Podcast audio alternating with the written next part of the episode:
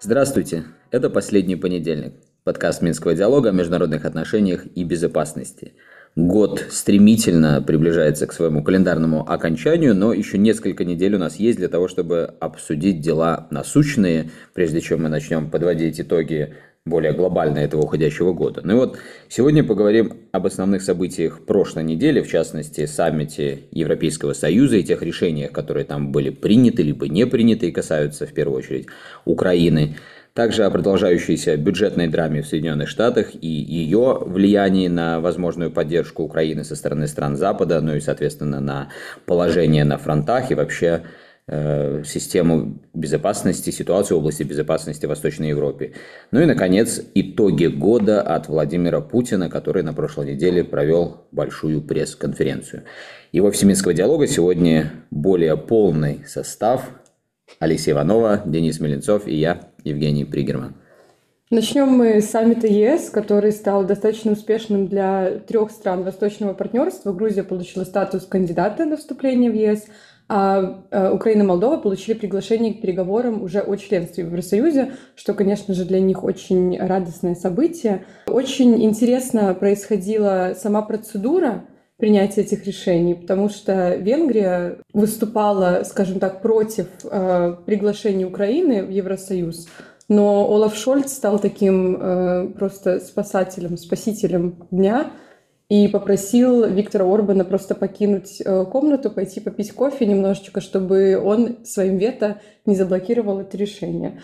Так что да, очень э, интересные происходят события. И, наверное, вопрос, который мне придется задать, потому что его задают наши слушатели, это что изменится сейчас вот с этим приглашением Украины в ЕС уже официальным, и можно ли ожидать какие-то ближайшие годы полноценное вступление Украины в ЕС? Э, тут нужно сразу сказать, что э, и многие европейские политики э, уже это подтвердили своими последующими заявлениями, что это решение скорее носило символический характер. И естественно, что автоматически оно не приводит ни к какому членству Украины в Европейском Союзе и других государств вот этого забытого словосочетания, которое Алисия упомянула, восточное партнерство. Э, я очень вкратце расскажу процедуру для наших э, слушателей, чтобы было немножко более понятно, как все происходит в Европейском Союзе. Э, сначала государство подает заявку. Э, заявку эту рассматривают э, скорее из таких формальных принципов. То есть государство должно быть в европейском, на европейском континенте физически находиться. Оно должно соответствовать, по крайней мере, ценностным устремлениям, разделяемым странами Европейского Союза. А, ну и а, государства, страны-члены Европейского Союза должны быть готовы а, принять это государство в свои ряды, то есть такое политическое решение, но за которым еще должна последовать э, очень длительная, для многих э, весьма болезненная процедура. После принятия решений, решения о начале переговоров э, следует так называемый скрининг – это проверка, анализ э, законодательства и практик, э, соответствующих внутри государства на совместимость с АКИ Коммунитер. АКИ Коммунитер – это так называется на евросоюзовском новоязе вот весь этот комплекс права Европейского Союза. То есть насколько государство соответствует этим требованиям и где, если не соответствует, то где и как э, нужно будет проводить реформы. Вот после этого скрининга, который проводится э, по 33 обычно блокам э, тематическим, по ним начинаются переговоры. И по каждому этому пункту государству, которое вступает в Европейский Союз, ему выкатывается такой список реформ, которые оно должно сделать чтобы соответствовать э, этим э, аки коммунитер.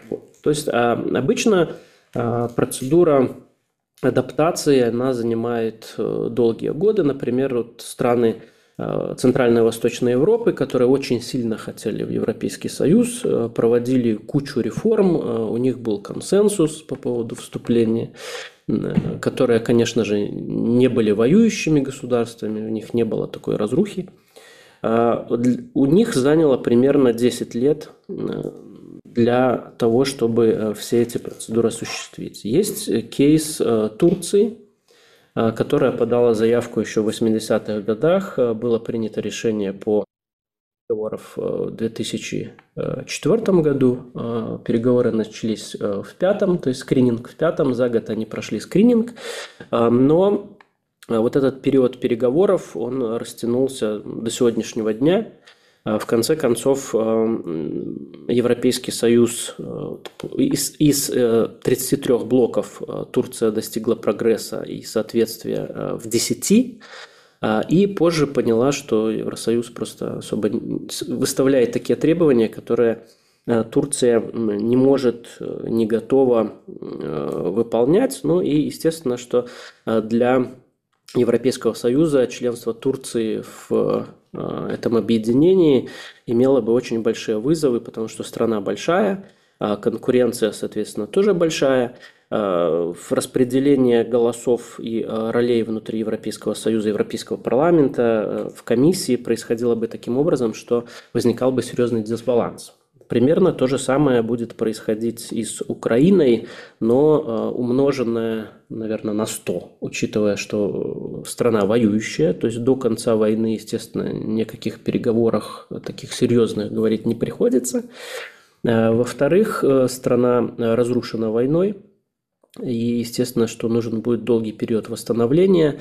А государство, которое имеет э, такой гигантский внешний долг и не способно самостоятельно покрывать, закрывать свой собственный бюджет, естественно, не попадает в критерии членства.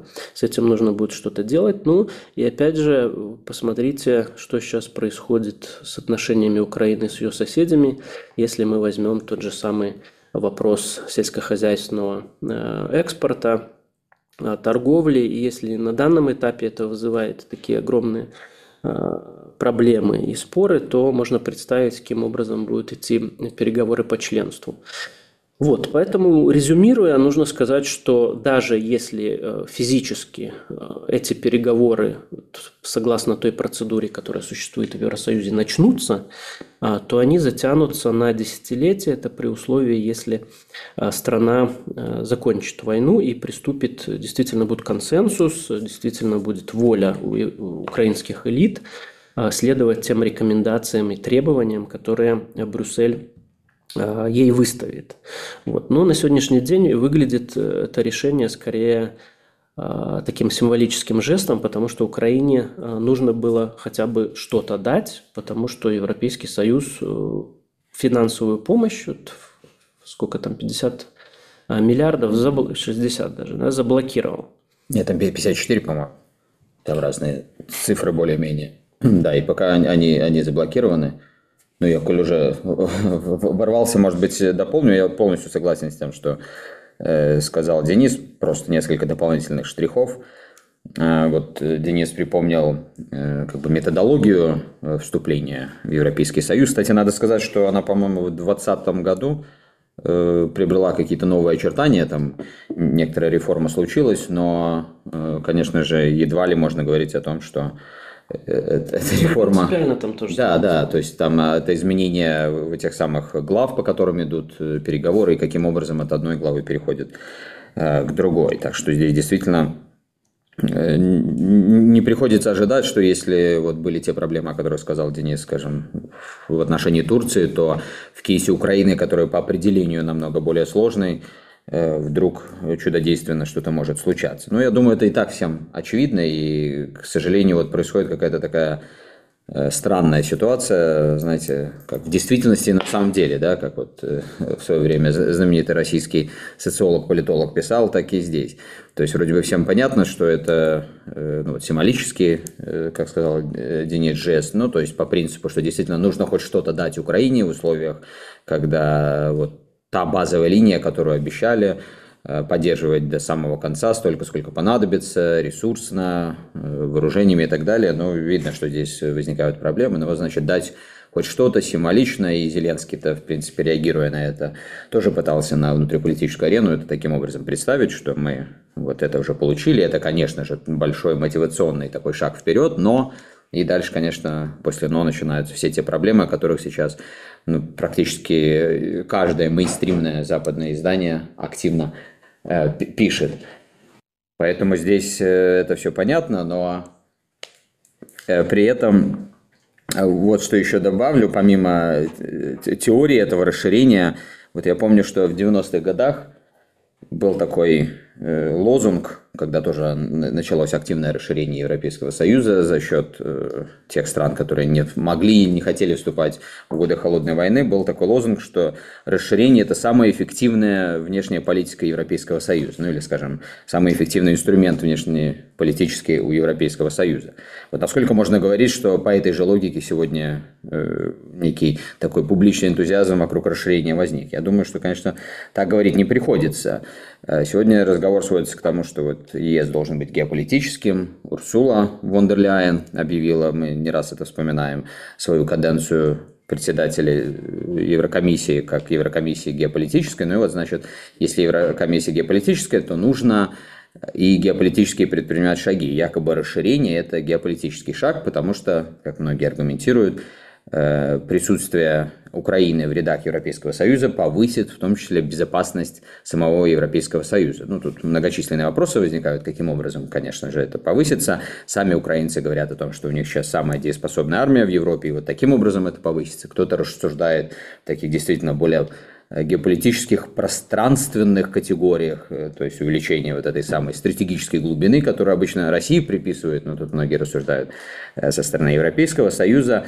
Но у меня, честно говоря, возникает и здесь сомнение, насколько это в категории геополитики-то может описываться, потому что, скорее всего, речь идет о том, что это в лучшем случае ну, некие такие личные, ну кто-то скажет, амбиции конкретных политиков в Европейском Союзе, которые на этой теме хотят выглядеть популярно, и мы знаем же, что в следующем году намечаются большие выборы э, в Европейском Союзе. Вначале парламентские будут, потом на основании парламентских выборов в том числе будет формироваться новый состав Еврокомиссии, ну и э, все те действующие лица, которые сегодня во главе Европейского Союза стоят, ну, по крайней мере, формально, они, конечно, претендуют на то, чтобы оставаться э, на этих своих местах, кто-то даже хотел бы получить место повыше. Поэтому тема Украины, ну, неизбежно, к сожалению, используется вот в том числе как э, то, на чем делается политический капитал. И, конечно, это э, никоим образом не ведет к тому, что Украина получит членство быстрее. Это просто, еще раз, вот такой э, популизм, по большому счету, на тех трагедиях, которые существуют. Хотя, конечно, ну, нужно подчеркнуть, что Украина делает все на уровне своего руководства для того, чтобы получить эти решения, мы видим, какие усилия вкладываются со стороны конкретных там, министров, вице-премьеров, отвечающих за это направление. То есть, естественно, на внутриполитической сцене украинское руководство представляет это как э, движение вперед, как то, ради чего нужно продолжать э, сражаться, войну, вот эти разрушения, потери жизни, это все понятно. И тут, конечно, тоже могут нам многие сказать в Европейском Союзе, что мы же вот делаем то, что украинцы нас просят делать, но всегда возникает вопрос, а что на шаге следующем будет, да, вот насколько это все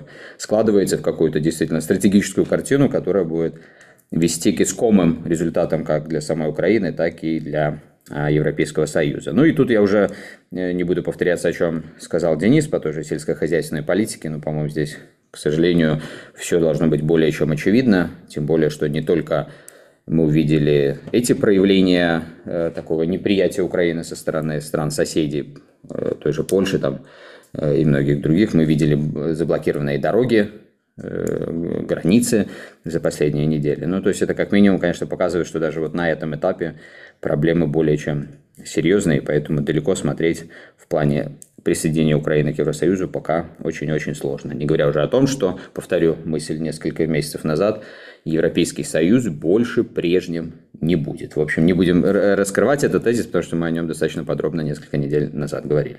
Ну, я поняла, что перспективы по вступлению Украины в ЕС не очень э, радужные. Но я вот хотела поговорить еще про этот пакет финансовой помощи, который не одобрили на заседании, которое прошло на прошлой неделе.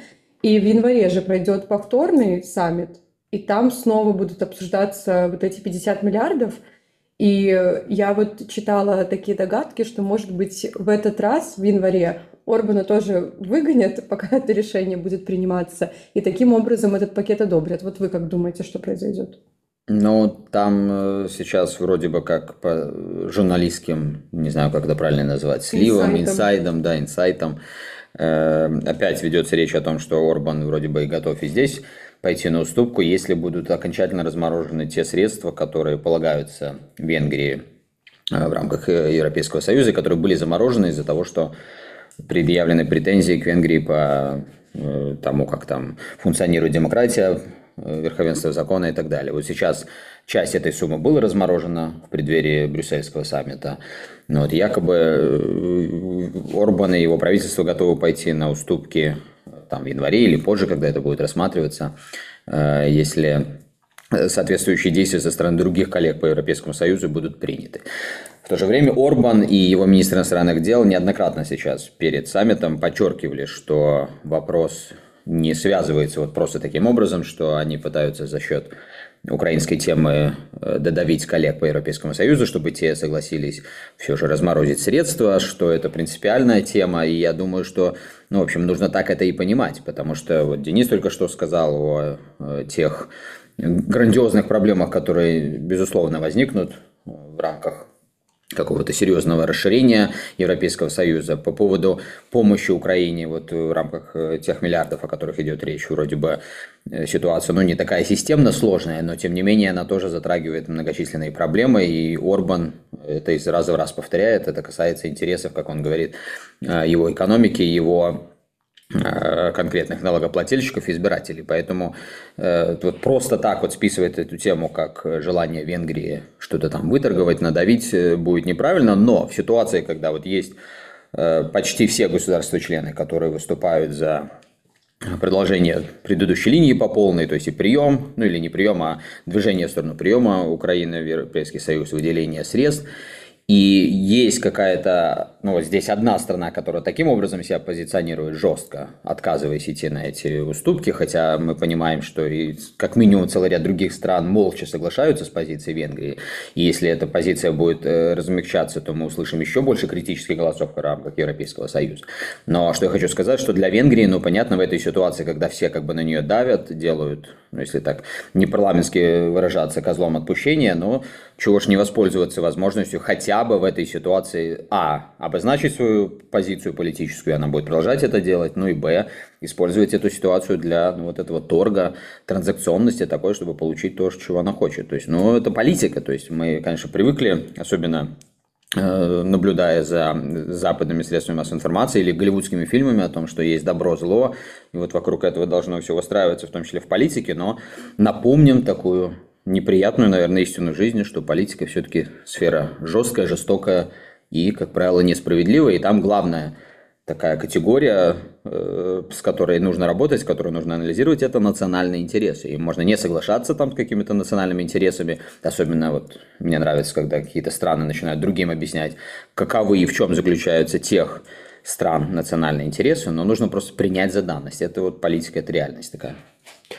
Я бы, может, посмотрел на эту ситуацию немножко с другого ракурса, э, потому что, как мне представляется, все-таки э, тема э, финансовой поддержки Украины, тем более такой массированной, она сейчас все менее и менее популярная, поэтому вот как Женя сказал, что у многих на уме, то у Орбана на языке, перефразируя немного, его тезис, то э, здесь вот как раз э, вместо этой помощи было решено как раз и э, вот это символическое решение по началу переговоров и принять.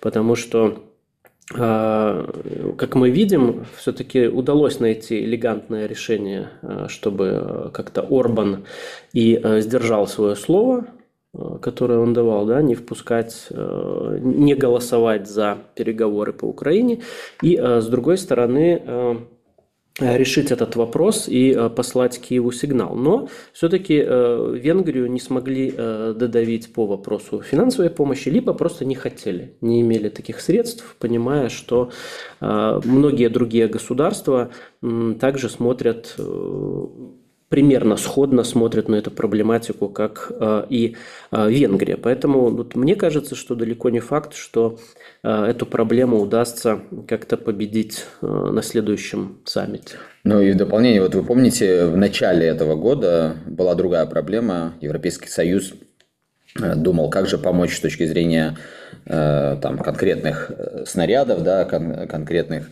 боеприпасов Украине было принято решение, взято обязательство на поставку 1 миллиона э, снарядов. И сейчас вот уже практически этот год заканчивается. В марте он, правда, закончится. Ну и выполнение, мягко говоря, оставляет желать лучшего. Я уже, по-моему, цитировал, еще раз процитирую министра обороны Германии, который не так давно сказал, я, говорит, вообще не понимаю, а как можно было давать такого рода обещания, когда ну, элементарно не просчитывалась возможность производства того, а, что было обещано? То есть я боюсь, что, конечно, вот на уровне того популизма, о котором я чуть раньше сказал, который присутствует, особенно с учетом надвигающихся выборов в различные структуры Евросоюза, то тут какие-то решения там могут э, в конечном итоге быть приняты. Там январе, феврале и так далее. Но потом еще, опять же, к сожалению, возникает вот эта ситуация, когда уже стопроцентно непонятно, принятые решения, они будут полноценно реализовываться или нет.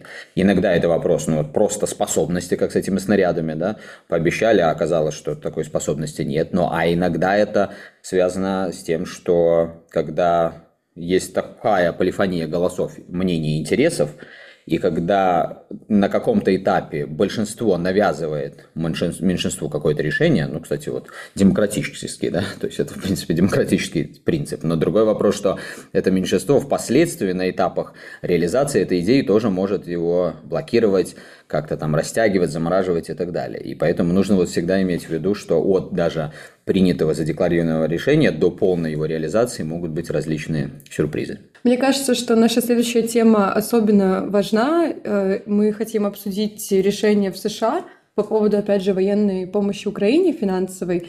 И как будто учитывая тот факт, что от США не последовало большого количества финансовой помощи Украине, на ЕС накладывается больше обязательств, как будто нужно вытянуть Украину, и вот все, весь, все это время легло на плечи ЕС. Я для слушателей расскажу. На прошлой неделе Зеленский приезжал в США, и Байден подписал указ о выделении военной помощи Украине на 200 миллионов долларов. И, конечно же, идут дебаты между демократами и республиканцами. Демократы настаивают на том, чтобы побыстрее 60 миллиардов дать Украине. Э, республиканцы не согласны, а одобрить это нужно успеть до конца 2023 года, так как раньше переданные деньги уже закончились. Вот. А, я хотела спросить, какие у вас прогнозы, как вы думаете, до 2023 года получится ли выделить Украине больше денег со стороны США, или все-таки придется ждать января и надеяться на ЕС, и вообще какие перспективы? Ну, здесь ответ, в общем, уже понятен, потому что сами американские чиновники, политики э, заявили, вот в частности, там сенаторы недавно говорили, республиканские, о том, что э, в любом случае э, возвращение к обсуждению будет уже в январе. Поэтому не успевают э, никак американские законодатели этот вопрос решить. Ну и мы в целом видим, что э, вопрос помощи Украине, он стал заложником э, в партийных дебатов в преддверии выборов. И здесь как-то эта тема, с одной стороны, она американцы делают попытку переложить финансовое бремя на европейцев, и здесь вот уместно даже вспомнить откровение Э, европейского комиссара Йоханнеса Хана, который сейчас по финансам, э, раньше он был по как раз вот э, восточному партнерству, которое мы тут сегодня уже упоминали. Вот, и он говорил, что там американцы даже пытались оказывать давление, Белый дом именно оказывает давление на Европейский Союз выделением помощи, чтобы таким образом а, как-то поспособствовать собственному парламенту, то есть Конгрессу Соединенных, э, Соединенных Штатов Америки в выделении. То есть это уже даже вопрос не межпартийной борьбы в Соединенных Штатах, а отношений Европейского Союза и Соединенных Штатов Э, где вот, э, если мы помним, в самом начале даже войны и вот в последующие месяцы было такое некоторое разделение. Да? Американцы дают оружие, европейцы занимаются финансовой помощью, в том числе гуманитарной.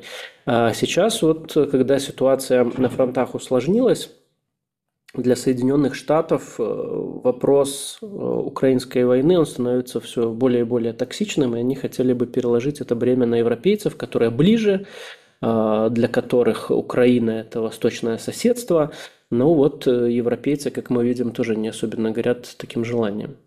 Ну, это часть большой дискуссии, большого процесса, который, кто-то скажет, начался с Трампом. Помните, он-то напрямую об этом говорил. Он еще, когда избирался первый раз, э, на одном из предвыборных митингов рассказывал, каким образом нужно было решить э, вот эту проблему с Донбассом, тогда Крымом, обвинив во всем Германию конкретно Меркель, говоря о том, что ну, какого, с какого перепугу мы будем вот продолжать э, всю помощь осуществлять и военную, и финансовую, когда там богатейшие страны, в частности Германия, ну вы помните, что у Трампа в принципе некая особая такая любовь в кавычках к Германии была, да и к Европейскому Союзу тоже, он же говорил, что Европейский Союз это э, так же плохо, как Китай, только меньше э, в плане масштабов проблем, да. Прям как ты говоришь. Нет, так это я его цитирую всего лишь каждый раз уже. А, вот. Но э, это на самом деле и не Трампа Э, только лишь месседжи, это в целом вписывается вот в эту классическую, идущую уже несколько столетий дискуссию э, среди американских элит о степени вовлечения Соединенных Штатов в различные мировые проблемы. Грубо говоря, есть изоляционисты, которые хотят э, более сдержанно себя вести, концентрироваться на тех непосредственных регионах, соседствующих с США, та же Латинская Америка, да, вот знаменитая доктрина Монро, и исходить из того, изоляционисты, ну, условно говоря, изоляционисты хотят, э, что вот есть вот эти основные интересы, их нужно держать под абсолютным контролем, но не влазить интервенционистски в другие темы, и не только в военном плане, но и во всех других. Так что это большая дискуссия, которая всегда была, есть и, наверное, будет в американской внешнеполитической мысли. В ближайшие годы мы явно увидим развитие этой мысли. Именно поэтому важно, что это не просто Трамп. Вот помните, он пришел тогда в качестве президента первый раз, и кто-то пытался списать его как ну, некое такое исключение из правил, некое такое особое явление, феномен. А нет, мы видим, что это все, даже вот по дискуссиям сейчас предвыборным, где сам Трамп не участвует, другие кандидаты участвуют, там это, это крыло э, таких консервативных консерваторов во внешней политике очень существенно. Поэтому э, в любом случае, кто бы не был избран на пост президента, Э, в ноябре следующего года в США, нужно понимать, что с точки зрения возможностей Э, американцев продолжать поддержку Украины, следующий год будет более сложным, чем э, то, что наблюдалось до сих пор. Это важно вот просто принять как факт. Это не значит, что помощь не будет выделена. И до сих пор и сам Байден, и многие, как республиканцы, так и демократы, сохраняют некоторый оптимизм по поводу возможности принять этот пакет, вот, который заявлен. Но видите, тоже интересно, когда Байден, сколько там, месяца два назад, да, выступил вот с этим обращением из офиса к нации, мы еще тогда, вот я помню, Денисом обсуждали и констатировали, что это действительно выглядело как такое обращение военного времени и по ауре, и по словам, и по картинке. И вот он тогда посчитал, его администрация, что привязав э, помощь Украине, связав ее с украинской, э, с, прошу прощения, с израильской помощью и также с вопросами границы, это будет такой сильный шаг. Но, судя по всему, здесь произошел э, просчет со стороны администрации, и эта проблема еще более стала, ну не то чтобы неразрешимой, я все-таки в конечном итоге, опять же, думаю, что э, какие-то способы ее преодолеть будут найдены. Наверное, скорее всего, не в таком масштабе будет выделена помощь, по крайней мере, э, единовременно, как заявлено, 60 там, миллиардов, но что-то э, получится. И в любом случае, вот в контексте этой, еще раз, большой многостолетней дискуссии в, американском, в американской элите по внешней политике, конечно, все больше будет э, ожиданий, что Европа возьмет на себя бремя расходов. В Европе тоже много голосов, которые исходят из того, что это как раз-таки не просто ну, некая э, естественная, что ли, потребность Европейского Союза, исходя из того, что Украина у них вот прям на границе, а теперь уже и открыты переговоры о присоединении, но это возможность для Украины Э, вернее, для Европы заявить о себе как о полноценном геополитическом игроке. Вот все, они пытаются искать эти возможности для геополитического агентства и для э, стратегической автономии. Тут вот они. Да, вот, вот оно действительно э, так и есть. Но последнее, что я здесь скажу, и самое главное, как мне кажется, ведь мы, увлекаясь вот этими цифрами, сколько кто кому уже предоставил помощи, военной и так далее, или какие цифры запрошены сейчас Байденом или в Европейском Союзе, как-то упускаем из вида самую главную проблему. А главная проблема, на мой взгляд, это не э, в финансовых цифрах, а в способности западного военно-промышленного комплекса и, в частности, европейского военно-промышленного комплекса производить все то, что нужно Украине сегодня, вот то, что она запрашивает на поле боя, и то, что необходимо самим западным государствам, НАТО, для того, чтобы, исходя из их стандартов и оценок необходимости, поддерживать в боеспособном состоянии собственной армии. Вот это сейчас есть главная проблема и главный такой вопрос. Россия вроде бы как показывает, что она даже в условиях санкций способна и делает это, то есть она поставила, ну, наверное, неправильно уж совсем сказать на военные рельсы экономику, но, по крайней мере, по производству всех основных вооружений, которые вот, значимы на поле боя, пока мы видим, что Россия, в общем-то, ну вот побеждает в этом смысле, да, превосходит западных своих коллег и Украину вместе взятыми. И теперь вот ключевой вопрос для стран Запада, найдут ли они возможность восстановить производство в необходимом масштабе со своей стороны, потому что, как не раз мы уже обсуждали, это не просто такое техническое решение, вот там подписали Урсула фон дер Ляйен или кто бы это еще ни было, какие-то бумаги и решили, что мы запускаем производство более масштабно. Это вопрос рыночных экономик. И в рыночной экономике, если у вас частный производитель вооружений, он должен быть полностью обеспечен заказами на достаточную перспективу, чтобы инвестировать в расширение своих производственных мощностей. И вот, как мы видим, это не такая уж простая проблема, чтобы с ней справиться. Спасибо, Женя. Э, в конце нашего выпуска мы подведем итоги года с Владимиром Путиным, точнее обсудим э, прямую линию, которую объединили с его пресс-конференцией более четырех часов. А, длился этот разговор, много тем обсуждалось. Мы, конечно, фокусироваться будем на внешнеполитических, а не на внутриполитических. Аборты и цены на яйца обсуждать не будем. Будем обсуждать основные посылы, которые Владимир Путин представил касательно войны в Украине, прежде всего. Он вот, например, заявил, что мир наступит тогда, когда будут достигнуты цели. Э, мы в предыдущих выпусках, последние пару недель, очень часто поднимали темы переговоров, и что они как будто бы напрашиваются, и очень много сторон э, вовлечены, в принципе, в какие-то, по крайней мере, размышления о мирных переговорах между Россией и Украиной. Но вот если оценить прямую линию с Путиным, можно ли сказать, что как будто бы Россия не то что не готова, но прям радикально не собирается к переговорам переходить? Ну, здесь нет как такового противоречия, потому что э, Россия же никогда не отказывалась от идеи переговоров. И более того, э, постоянно там то Путин, то э, другие лица в российском руководстве подчеркивали, что это Зеленский сам себе запретил переговоры с Путиным, а, а Россия она никогда не отрицала возможность самого факта переговоров. Э, иное дело, на каких основаниях и с каких позиций должны быть эти переговоры. На сегодняшний день, учитывая весь контекст фронтовой учитывая то продвижение, которое э, у России там есть, и учитывая вот весь тот дух, скажем так, и даже некоторую эйфорию э, в России от этого продвижения, э, они позволили вот Путину в рамках этой пресс-конференции впервые с начала войны, вот с этого знаменитого выступления ночью, рано утром, Э, повторить очень четко э, цели компании. Специальной военной операции, где он перечисляет и э, денацификацию, демилитаризацию, нейтральный статус Украины. То есть фактически Кремль ожидает капитуляции Киева, и на этих основаниях должны проводиться уже эти переговоры. То есть э, речь не идет о том, что э, будет достигнут какой-то вот компромисс, учитывая интересы в том числе и Зеленского, его внутриполитические, и в целом интересы Украины. Речь идет о том, что Россия чувствует себя настолько уверенной, что она вот готова заявлять про то, что а, цели СВО, они актуальны, и Россия готова дальше продолжать эскалацию до той поры, пока Украина и стоящий за ней Запад не будут готовы к проведению переговоров на, те, переговоров на тех основаниях, которые Россия э, хочет и желает, и видит тут как конечные свои задачи.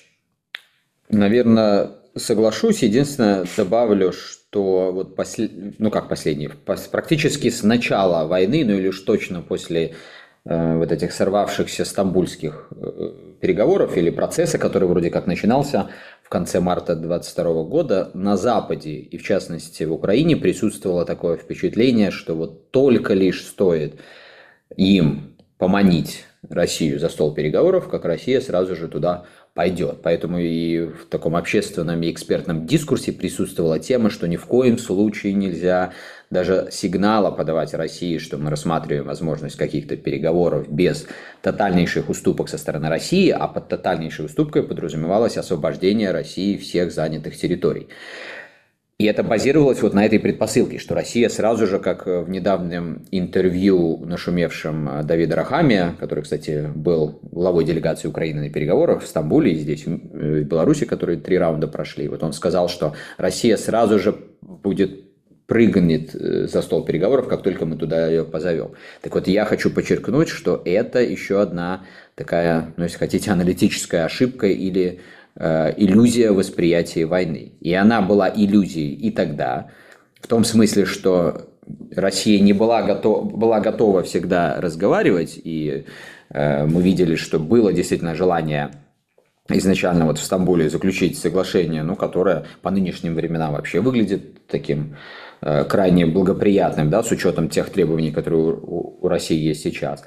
Но и тогда, вот помните, Украина уж э, сошла с этих переговоров, да, потом последовала череда неудач России на поле боя, но не было и близко никаких сигналов со стороны Москвы, я имею в виду там не публичные заявления, а вот все то, что происходит как бы немножечко в более уже профессиональной сфере, что они готовы, как Арахами выражается, были прыгнуть за стол переговоров. Наоборот, Путин повел себя по традиционной для него схеме, что если вы с нами не договариваетесь здесь и сейчас на тех условиях, которые вам предложены, то мы сейчас ставки поднимаем еще выше, и вы будете договариваться с нами уже на более сложных условиях. Мы это тоже не раз уже mm-hmm. обсуждали в нашем подкасте. И вот сейчас многие, я как раз таки, когда Путин э, выступал вот на тех итоговых, на итоговой пресс-конференции, я сам был в Москве и много с кем на эти темы общался, и вот часто слышал тезис, что, ну, конечно, э, какие-то договоренности дальше будут возможны, или, скажем так, переговорный процесс будет возможен, но теперь это уже со стороны России такой входной билет, можно назвать «Стамбул плюс».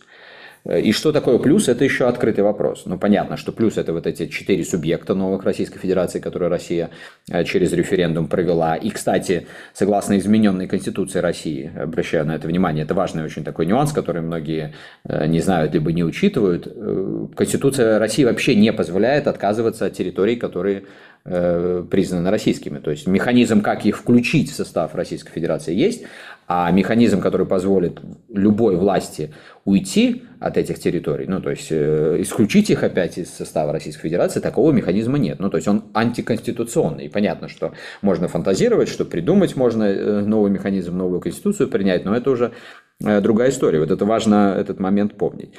И теперь более широко разговоры не только с Украиной, а с Западом. Вот я могу доложить, что называется, да, что, конечно, абсолютный консенсус сейчас э, присутствует в России, что Э, сейчас не время этих переговоров, как многие говорят, сейчас время воевать, но потому что Москва действительно чувствует себя в сильной позиции, в том числе на а, поле боя. Естественно, это не означает, что тема переговоров закрыта. Путин вообще-то публично подчеркивает, что, как Денис и сказал, не Россия отказывалась от этих переговоров. Но вот еще какой важный момент. Я вот во многих, э, на многих встречах пытался в том числе обсуждать но как бы содержательно, вот если мы уходим от чисто такого политического момента, когда надо начинать переговоры, когда не надо, как бы содержательно какие-то контуры тем могли выглядеть. И вот многие российские э, эксперты, те в том числе, которые э, серьезно этой темой занимаются, я имею в виду не просто пишут что-то в СМИ, работают на, э, в интересах государственных органов, ну, задаются вопросом, а какой предмет разговоров? Не с Украиной, с Украиной, еще раз повторюсь, Стамбул плюс, что такое плюс, неизвестно, да? а вот более широко, ведь нужно помнить, опять же, часто это забывается, для России это не территориальный конфликт в первую очередь. Для России это конфликт, который вписывается в большую картину европейской безопасности и тех интересов в области европейской безопасности, которые Россия для себя определила. И пока, как констатирует абсолютное большинство э, в Москве экспертов и официальных лиц,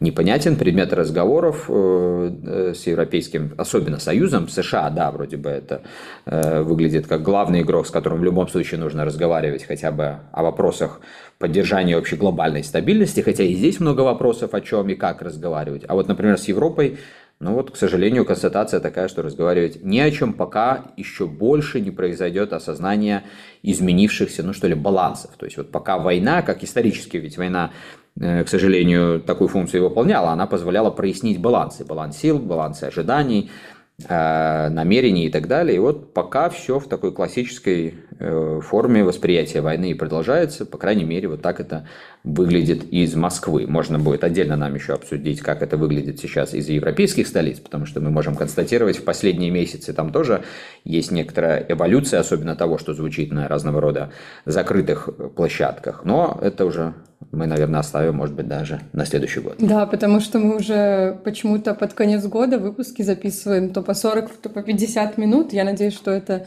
не напрягает наших слушателей. Все рады подольше немножечко с нами побыть. Ну, мы тоже так э, с Денисом надеемся. Ну, тешить себя надеждой такой.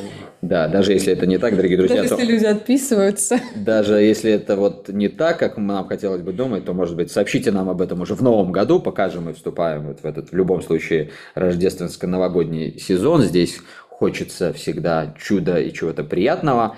А, поэтому мы уже с нетерпением ждем наш э, следующий выпуск. Он, наверное, станет финальным в этом году. Мы попробуем там подвести итоги года, но и также ответить на многочисленные вопросы, которые у нас накопились благодаря вам. Спасибо большое, что несмотря на иногда э, отсутствие у нас времени ответить на эти вопросы, продолжаете их задавать, так что мы вот их соберем вместе и в следующий раз постараемся э, под елку, так сказать, ответить и какие-то свои размышления вам представить. Пока же хорошей вам финальной э, недели или предфинальной, но будем считать, что финальной такой по-настоящему рабочей недели 23 года. Обращаю внимание, что на нашем сайте есть э, новый комментарий, который посвящен тому, что мы обсуждали и в подкасте, новым сюжетом, новым фактором в российско-украинской войне и как это связуется с медийным форматом. В общем, приглашаем ознакомиться и также оставлять свои комментарии. Хорошей недели, услышимся!